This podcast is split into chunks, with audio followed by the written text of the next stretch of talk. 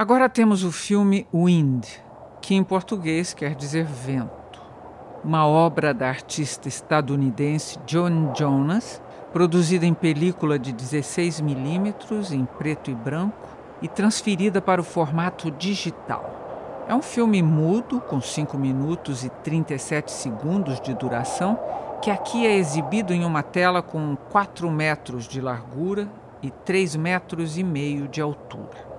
Realizado na praia de Long Island, no estado de Nova York, nos Estados Unidos, em um dos dias mais frios do ano de 1968, o filme traz Joan Jonas e seis performers que se colocam em diferentes situações diante da câmera operada por Peter Campos.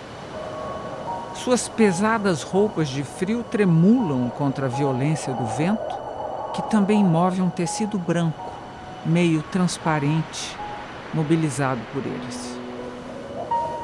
Com o mar ao fundo e sobre a areia congelada, os dançarinos combinam gestos ora banais, ora enigmáticos, que transitam entre coreografia, cerimônia e improvisação.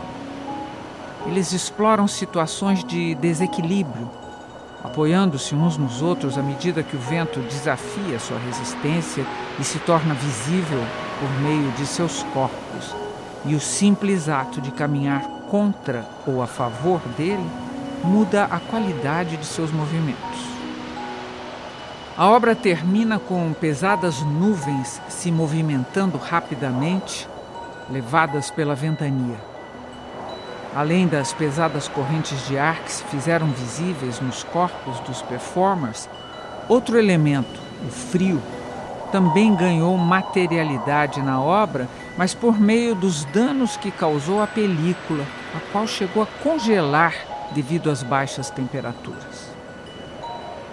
Joan Jonas é uma pioneira da videoarte que desenvolveu um estilo único no cruzamento entre performance, ação e vídeo.